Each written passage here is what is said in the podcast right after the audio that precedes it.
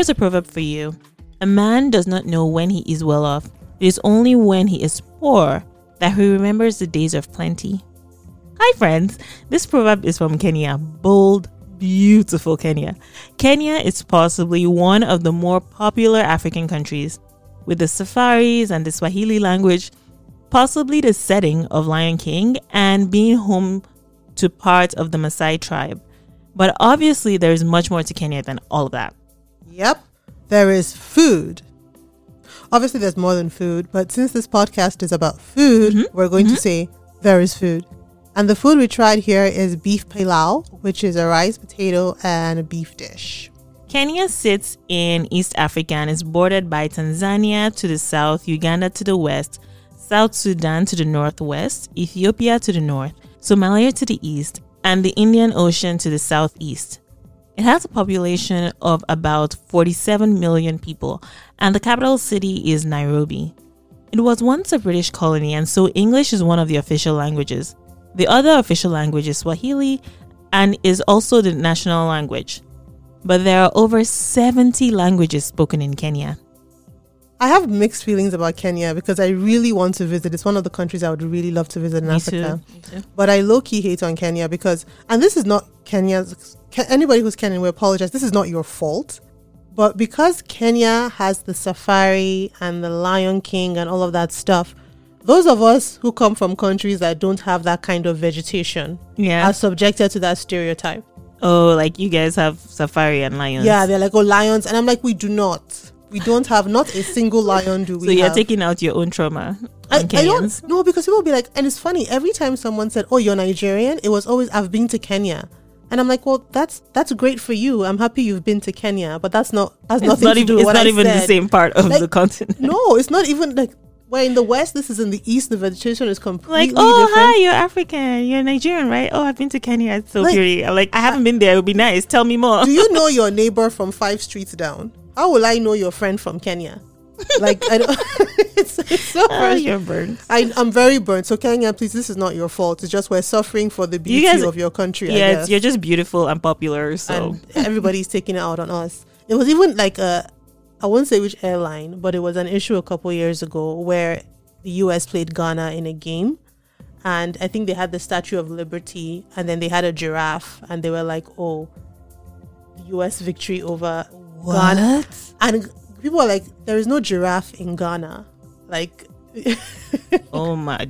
Oh my so guys, word. please, if you're How if- much do they pay somebody to make such a huge mistake? I don't know. I just want to tell you this. If you are guilty of this kind of thing, up until now, we, we forgive you. But now you know better. Please don't meet an African person and go, Oh, do you know my friend from Kenya? Or ask them if they've seen a lion. The first lion I saw was in a zoo in London. I've not seen a lion. There's nothing wrong with seeing lions, and safaris are beautiful, but don't just assume because if you assume, I'll go and take it out on a poor Kenyan person and be like, See the problems you're causing for us. it's not their fault, you know. Uh, Kenyans have done a very good job of tourism and marketing. That that's actually pretty oh, fantastic. it is. It is. Anyway, let's get back to our podcast. I'm done ranting. Okay, you good? Yes, good? thank you. you good? You good? Got it out. I got it out. Okay. There's a long history of trade between East Africa and India, as well as East Africa and the Arab world. Because of this, the food in Kenya has indigenous African, Arabic, and Indian flavors. Nice mix. Yeah. So before we get into the good stuff, which is the food stuff, you can support this show by virtually buying us a cup of coffee, shopping through our affiliates, or even sponsoring the ingredients in an episode. So yeah, check that out on our website or blog using the link in the show notes or on our social media pages. Now, on to the good stuff. So in Kenya, you can find different types of stews, seafood, vegetables, and meat. First, there is nyama choma. This is grilled meat that could be goat, beef, or chicken. You can also find mutura, which is grilled, spicy, and flavorful blood sausage. You know, that blood sausage is actually pretty popular. Mm-hmm, mm-hmm. I think even the first time I heard of it though was even outside of the continent. I think in the UK, Yeah, yeah. a lot of people eat blood sausage. I don't. Oh, I don't yeah. really know what it is though. But It's sausage with blood mixed into it. oh, well then. Legit, yeah. Right. Okay. Yeah, I heard it. I heard it's pretty tasty. I haven't tried it, but I heard it's pretty tasty. And from what I read, Kenyans have one of the best ones because, unlike you know some other ones, theirs actually have all those flavors and spices inside, so it kind of mm, it gets you. Interesting. Anyway, you can also find ugali, and this is a staple dish made with maize meal and hot water stirred into a stiff porridge. Think of something similar to fufu or banku. You can often eat it with sukuma wiki. Wiki is made from collard greens, onions, and tomatoes. And just heading back to fufu real quick, if you haven't tried it yet, there was a whole trend going on between late December, early January 2021 of people trying out fufu for the first time. Oh yeah. It's pretty interesting. You check it out on I think it was TikTok and social media. But so if you are someone who is outside the continent or you have never tried it before and you want to see people's live reaction to tasting it because for us we're used to it so we kind of know what it tastes like but if you wanted to get that visual reaction and see um, how people felt about it then yeah Um, just to add to something that yami had said about ugali, when we say it's like fufu, we're not referring to the taste or really even the texture. It's more of the appearance because it's this one is maize. It's not like cassava or anything like that. Mm-hmm. And to be perfectly honest, this is an aside, but I'm not sure if I've actually had fufu like proper traditional fufu. Ah, i have the ingredients at home it's Yeah. here Okay, well you can make it yourself. You don't tell me- want? No, I'm okay, thanks. wow okay. because I've had like plantain fufu and all, but the actual fermented cassava fufu not so much. Mm-hmm. Anyhow, going back to the kind of food you can find in Kenya, one major one that I have loved from the day I tried it is mm-hmm. chapati. Chapati is a flatbread, and I don't know how to describe the goodness of it. It's very thin, it's kind of flaky, it's slightly sweet. It's just, it's so beautiful. The first time I had it, I was like, what is this? And ever since then, whenever I went to, they probably got tired of me. If I went to someone's house and the person was my friend who was Kenyan or Tanzanian, I'd be like, please, is that chapati? And then one day my friend was like, you cannot just go to somebody's house and because the person is Kenyan or from Tanzania, you expect to see chapati. Stop it. It's rude. So anyway, I'm not beyond begging, guys. If you want to send us some chapati, I'll I'll take it. Thanks. i've never tried it so i'll take it too i guess No, so seems to be in love Oh, I love chapati. Janet, if you're listening, please make me chapati and send to me. Thank you. Wow.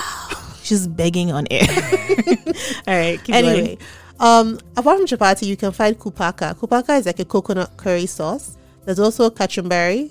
That's a salad. It makes me think of a salsa actually. It's tomatoes, onion, cilantro, lemon juice, green chilies. And then you have a stewed green plantain called matoke. Um, you have snacks like bajia, which is a deep fried potato snack. And I think the bajia might be one of those things where the influence might be from Asia. Um, yeah, and then you also have samosas, which also have links to India kaimati, which are sweet dumplings, and then mandazi. Mandazi is a coconut and cardamom donut that we talked about in our first special. So have a listen to that if you haven't yet. It's called Coffee and Donuts. And you can find more information about Kenyan cuisine on the blog. These are just a few examples. Um, one of the things I did want to mention though was we talked about the history between East Africa and India. Um, I don't know about you. I find that moving out of Africa introduced me to a lot of other Africans and I learned a bunch of things. yeah So one of them was the concept that um, there were people of Indian descent who could who could trace generations back to East Africa, as well as South Africa. But I remember I had a friend um, who was from Kenya, but by descent he was Indian. And when I say like he he's he lived there, his parents lived there, so he identified as Kenyan. And I was like, well, that makes no sense because you're not black. And he was like, well, my whole family, like there's a, there's a large community of people who can trace generations back to living in Kenya. Do you know, with me and my other friend, with our typical arrogance and ignorance, first year Nigerians coming to a different country with our chests held high. We're like, no, you're actually not Kenyan. We don't know anything about Kenya, but we as Africans, we're telling you, you are Indian. are you was- serious and then he was so sweet. We eventually became friends, and I learned things and learned to keep my tongue in check until I until you did your own until I research gained sense. You know, there's sometimes where you see someone who looks Caucasian and they speak, and you get taken aback for a second. It, Just- can, it can be jarring. it, it was like I was very, I was very, you know, Yeah. confused and arrogant about it. So I had to bite my tongue. Yeah. So moving on to a feature dish, Mm-hmm. it is called pilau, as we said. You make pilau with rice and potatoes and a special blend of spices called pilau masala. This is different from garam masala. So the pilau masala has cumin, cardamom, cinnamon, cloves, and black peppercorns. You can buy the pilau masala or you can make your own following a recipe. The pilau recipe that we used also had a recipe for the masala, so I went with that and made it from scratch. One of the things that happened though when I was making the pilau masala was that um, the recipe asks you to take these whole spices the cumin, cardamom, cinnamon, cloves, and black peppercorns. You take them whole, you toast them, and then you blend them, right? Now, I also had fennel in the pantry, mm-hmm. and fennel and cumin look almost identical. So I actually brought out. Oh, is giving me the side eye because this has happened many times before. I almost brought out the fennel and used that instead of cumin, and then I noticed at the last minute. Yay! She was like, "I dare you to say you used the wrong spice." I, again." I, I them actually. I actually gave her death stares just now. I was like, no, no, I used the right one.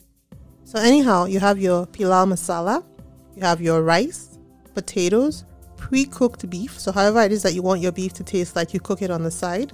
You have garlic, onions, salt, some hot water, and again your masala. Now the recipe I used stated that garlic is optional, but she really liked it, and so she used it. And I like garlic too, so I used it. So to make the masala, the pilau, sorry, you chop the onions, and then you fry the onions on low heat until they are brown. Now this is the most important part of making your pilau because a big chunk of the color is going to come from the onions, and you want to make sure that your onions are brown but not burnt. So you actually have to watch it very carefully while you're cooking it. You continue to cook it carefully on low heat until it turns brown. And this could take a while. I'm not gonna lie. After 10 minutes, I was tired. So I turned up the heat. Um, but if you're gonna do that, you have to be even more conscientious in watching it to make sure it doesn't burn because you don't want your onions to burn. Now, once the onions are browned, you've kind of browned up the oil as well because I should have said use obviously you're gonna use some oil to fry the onions. Um, once the onions are browned, you add in your potatoes and your garlic, put them in together and cook for about three to four minutes. Once that's done, you add your masala and a little bit of salt. The recipe I used didn't specify salt. I'm guessing it was left out by accident, but you do need some salt. Um, after you've added that and cooked it, then you add your beef, and then you add your rice, and then you add your water, so that the rice can cook in the pilau in the in the sauce. Now the ratio of rice to water that I used was one to two. So and then I think once once you've added the rice in and you cook till done, it takes about thirty minutes to cook. So I would say entire cooking time, maybe about well, it depends on how conscientious you are with your onions. It could take anywhere from forty five minutes to an hour and fifteen minutes. Okay. But a good chunk of that is you carefully browning your onions to make sure that it's fine. Now, something to mention is um, you might not be able to tell from the pictures, but we did not peel off. I did not peel off the potato skin, and that's more because of the kind of potato I was using. If you're using regular russet potatoes or the regular potatoes where you peel off the skin, yes. But I use creamer potatoes um, because those are the only potatoes that people are allowed to eat in my house. and there's a reason behind that. But long story short, I use creamer potatoes, and creamer potatoes are small potatoes.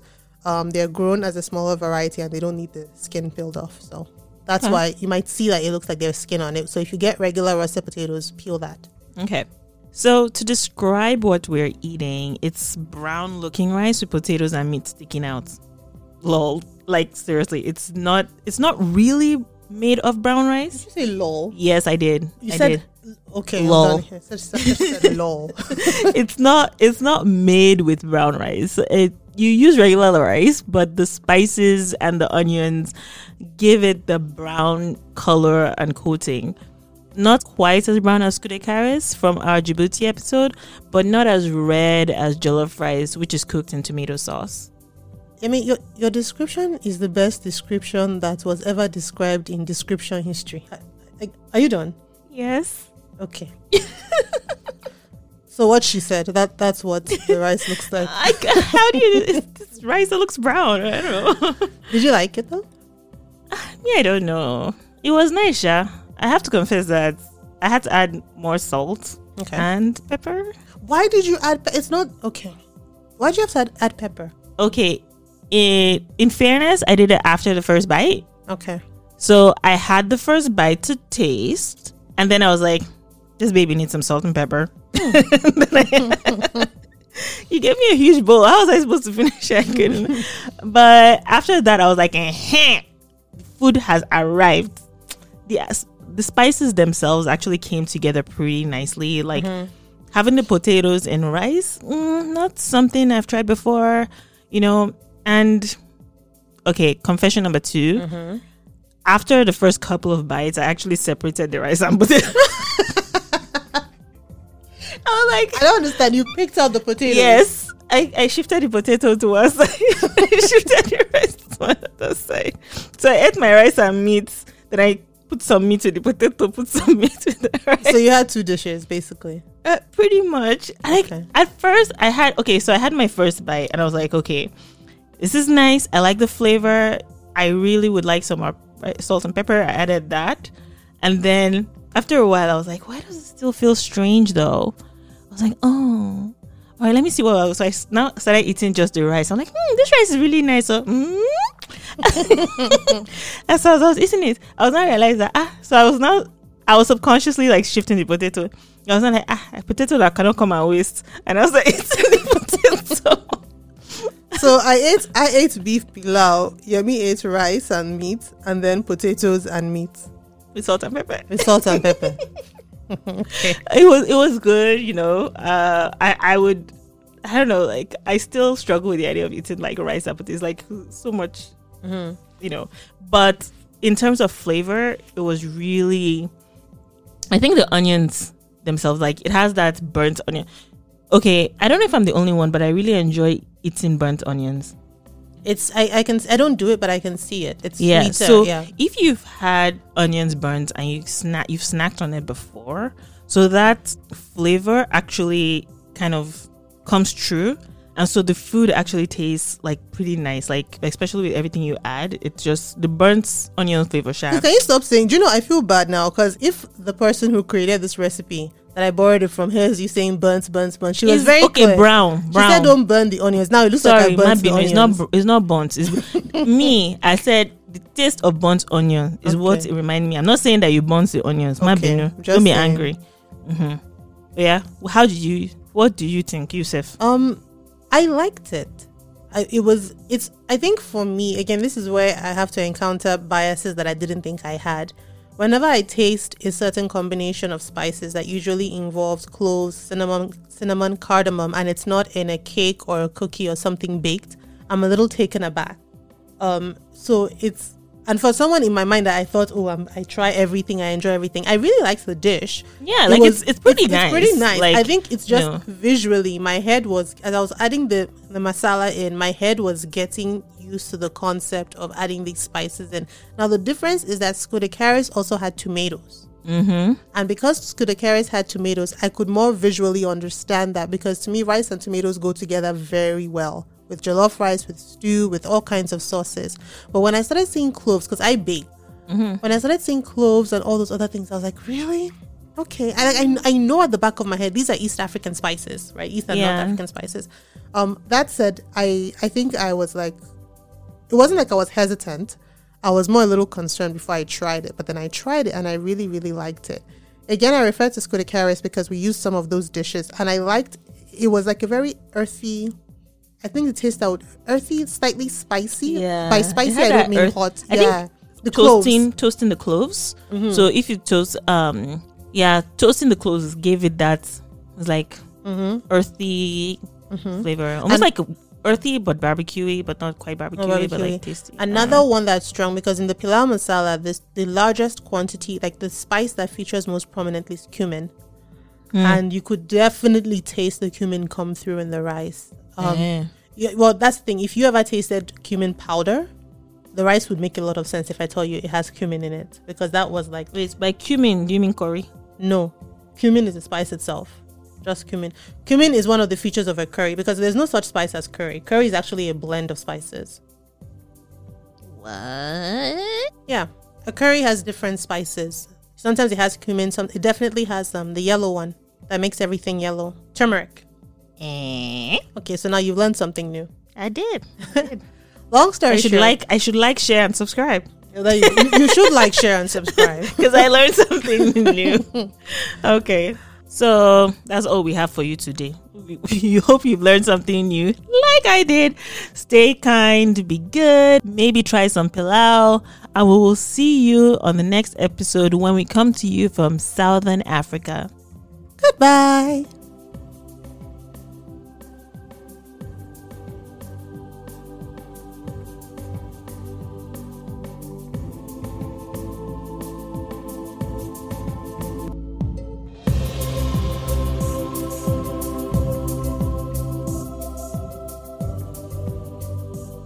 Thank you for listening. While the podcast airs every two weeks, we have a backlog of episodes just waiting for you to enjoy. The show is a collaboration between Tunuka Media and 234 Pantry. Africa in My Kitchen is produced by Tunuka Media and co hosted with 234 Pantry. So while on Instagram, visit both Tunuka Media and 234 Pantry. With Tunuka Media, you'll find out about more shows produced which aren't necessarily food related, while on 234 Pantry, you will get more food related content. For example, Tunuka Media also produces another show called Overlooked, which I host. All the links with the relevant information to connect with us are located in the show notes. Like, subscribe, and share within your community. We'd also really love for you to give the show a high rating wherever you enjoy your podcasts.